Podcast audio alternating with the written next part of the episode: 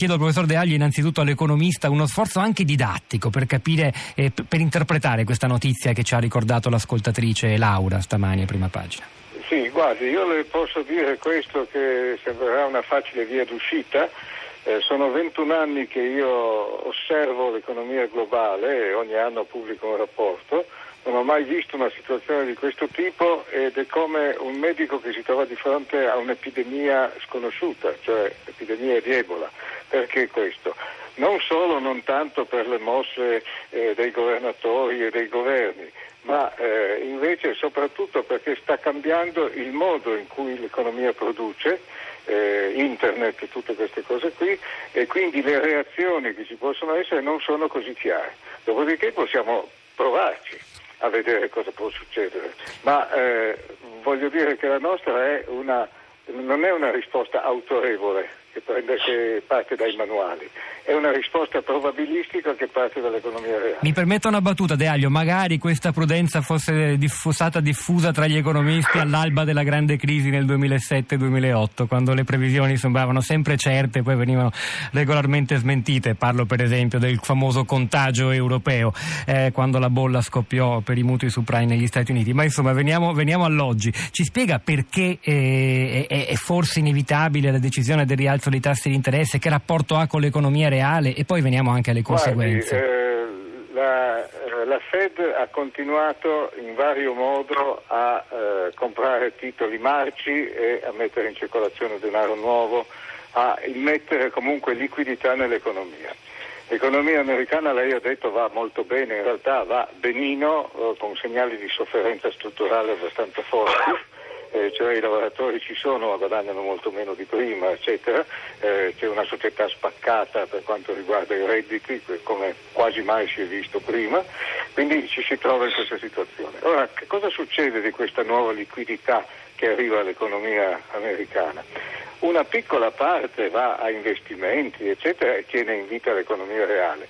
Una parte maggiore finisce nei circuiti puramente finanziari eh, per cui abbiamo visto per esempio negli ultimi 12 mesi moltissime società eh, prendere a prestito denaro a costo quasi zero, comprare le proprie azioni, quindi vedere salire il titolo in borsa, ci sono meno azionisti, la, la proprietà si chiude e eh, naturalmente i manager prendono un grosso bonus.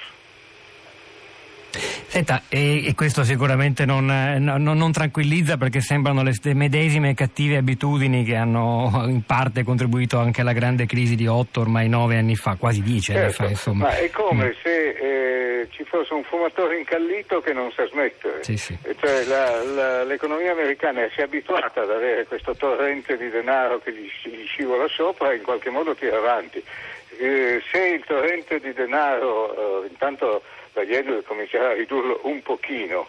Eh, se il torrente di denaro diventa meno forte dovrebbe tornare alle buone abitudini, ma questo richiede probabilmente anche una nuova distribuzione dei redditi, cioè, cioè, un pochino più ugualitaria di quello che c'è adesso. Se il denaro costa meno, forse i rischi, le, le avventure finanziarie ai limiti del lecito che si, sono, che si stanno riproducendo, li dice, potrebbero essere limitate. C'è anche, poi passo a Fiorentino, però una domanda ancora tecnica ma credo importante, credo serpeggi anche tra gli osservatori una certa preoccupazione perché un rialzo dei tassi di interesse va detto che quello annunciato dalla Federal Reserve è piuttosto limitato nei suoi eh, nei numeri, però eh, ci, ci, può far ricordare quanto è accaduto proprio all'inizio della grande crisi del, del 2007-2008, cioè a dire quando il denaro che costava pochissimo e aveva appunto incoraggiato per esempio le banche a prestare davvero a raffica mutui a tasso variabile senza chiedere garanzie, perché poi l'obiettivo vero non erano i guadagni sui mutui, ma quelli che derivavano da quegli impacchettamenti di prestiti in obbligazioni da vendere in giro, insomma, che hanno poi creato l'esplosione di bolle dalle Man Brothers in poi. Ecco, il rialzo dei tassi però potrebbe potrebbe rendere eh, difficile esigere crediti da persone che si sono, da, da, da, debitori che si sono indebitati senza averne la possibilità. Eh, sicuramente questo può avere degli effetti, eh, non tanto quello che farà adesso a marzo, ma se continua così la Yellen come dovrebbe eh, ogni due o tre mesi a alzare un, un po' qualche cosa, dovrebbe avere degli effetti negativi sulla finanza pura, diciamo così.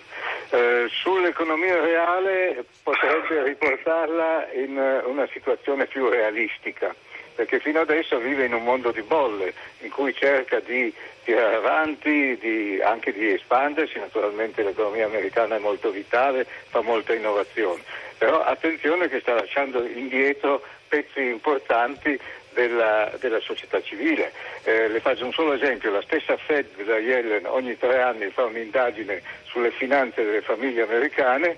Eh, quest'anno, cioè il 2016, ha, messo una domanda che dice supponete che vi si rompa il frigorifero, eh, la riparazione o la sostituzione costa 400 dollari, come fate?